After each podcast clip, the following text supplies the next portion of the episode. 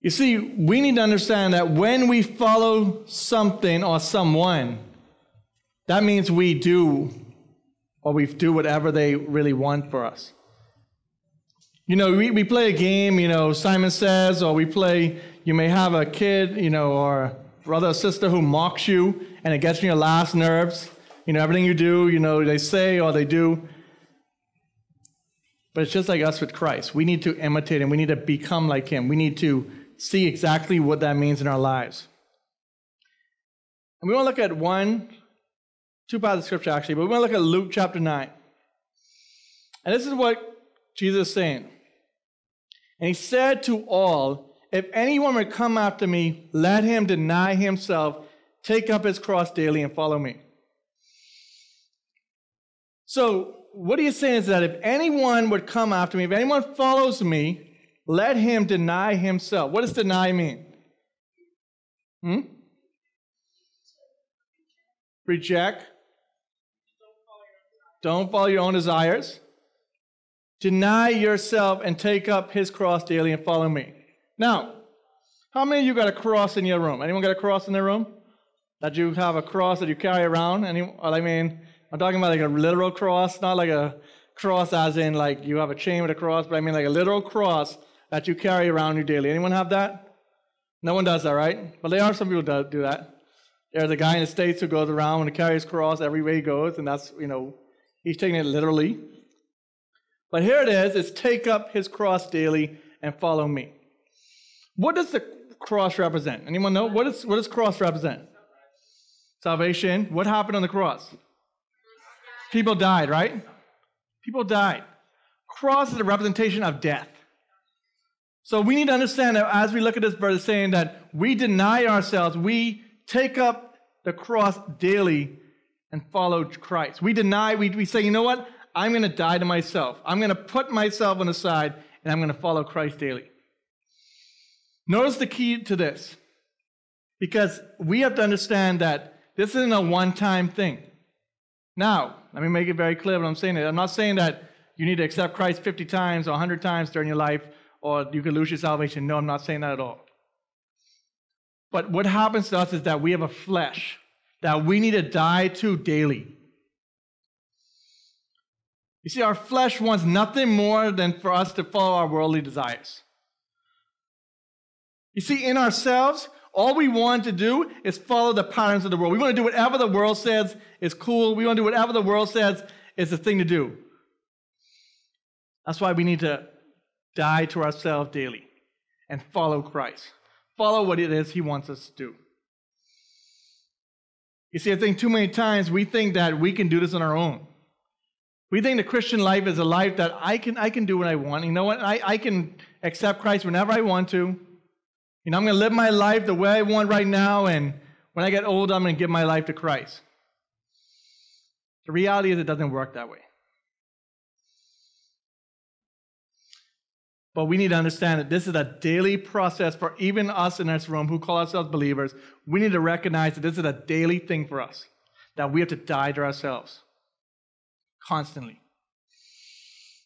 Let me ask the question, how many of you had to learn or study a book on how to sin? Anyone? Sin, sin, sin, not sing.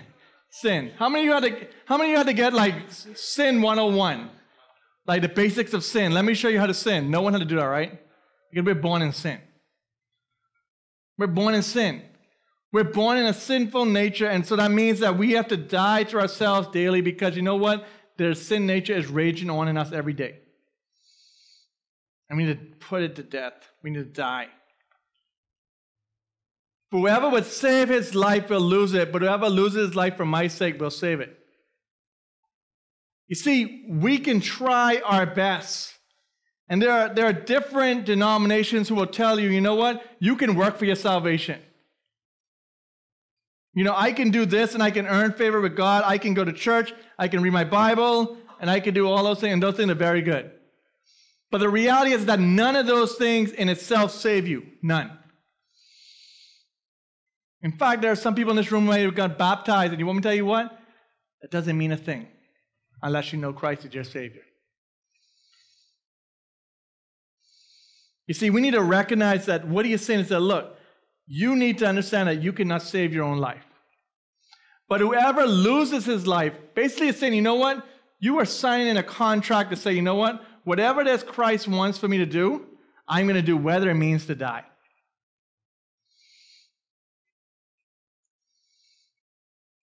You see, the relationship with Christ isn't a thing that we take lightly. It isn't something that we just say, wake up one morning and be like, oh yeah, I'm going to do my best today and do what I can do. No. It's a serious relationship we're talking about. Verse twenty-five. For what does it profit a man if he gains the whole world and loses or forfeits himself? And some versions say, forfeits his soul. What does it matter if I have every friend I've ever wanted, I have everything in the world, I have this coolest car, whatever it is, I have everything in the world I wanted, but you know what? I don't want nothing to do with Christ. I have all the riches of the world, everything. To the world, I look like the elite. I look like the best because I have everything the world has to offer. But yet, my soul is far from God. I have nothing. I have given, I have sold my life to the world. I have given the world my best. I've said, you know what, world? I'm going to be accepted in your world and the culture. And I don't care about Christ. You see, what does it matter if we have everything in life, but we don't have Christ? It means nothing. Because only Christ brings eternal salvation. Only Christ brings things that are eternal. You see, all these things that we have in this world that we put so much emphasis in, they're going to pass away.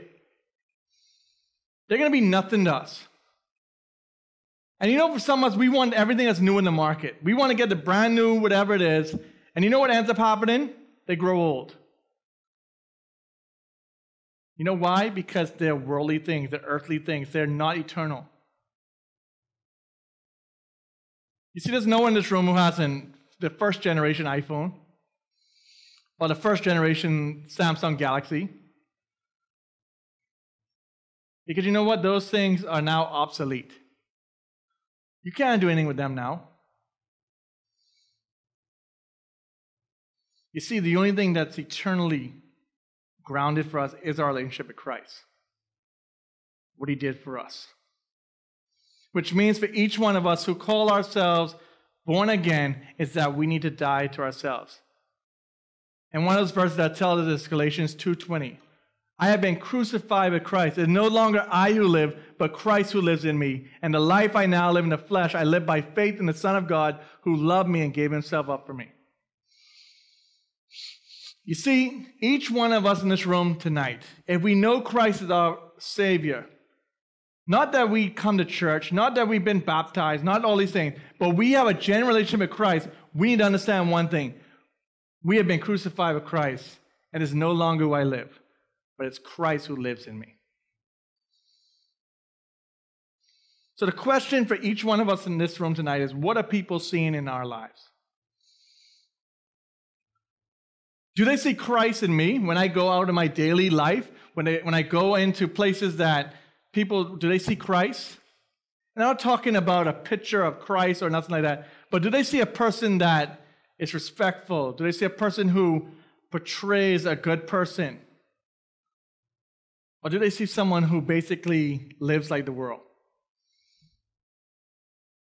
You see, it's no longer I who live, but Christ who lives in me. And the life I now live in the flesh, I live by faith in the Son of God who loved me and gave himself up for me. You see, we need to understand one thing tonight. It's just like in a marriage. When we consider, for most cultures, that when a girl gets married to a guy, what happens? She takes on what? The last name. Most cultures, not all cultures. She takes on the last name. When we come in a relationship with Christ, we take on his name. We take on his reputation. We are not no longer part of the family of this world. We are part of his family. which means that we need to live a life that is pleasing to Him. So how do we apply this? We apply it this way. I must die to myself before I can live for Christ. I must die to Nicholas Rogers before I can live for Christ.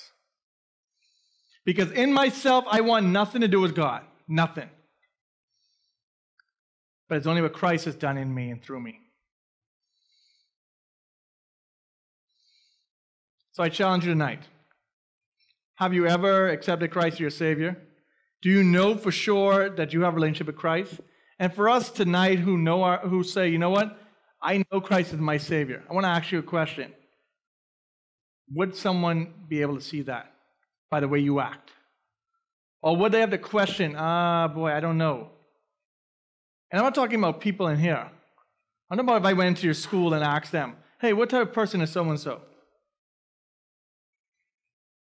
Because you know what happens when we come here, right? We could act like the church kid, and we could act all holier than thou and think that, oh, I go to church and I'm going to, these are my good friends. But when we're in school, we act a whole different other way. But you know what's the reality of all of that? Is that even though I may not be there or whoever may not be there, you know who is there? God Himself. The person that you're representing. And He's more important than me. He's more important than any youth leader. His reputation is greater than any other reputation. So I would challenge you tonight that if you say, you know what, I don't know if I have a relationship with Christ, don't leave here tonight without knowing for sure. But I also will challenge each one of us who know our, who knows Christ as our Savior to ask ourselves, have I truly died to myself so that Christ can live in me? Let's pray. Father, we thank You for tonight. We thank You for Your love. Thank You for Your grace, Your mercy. Father, we pray that You continue to be with us tonight. We pray that You would help us, guide us, direct us. Father, I just pray that You would help us in our small groups, that we would be transparent, that You would help us to truly see things in our lives that we need to change and that we need to talk about. We just thank You and pray in Your name. Amen.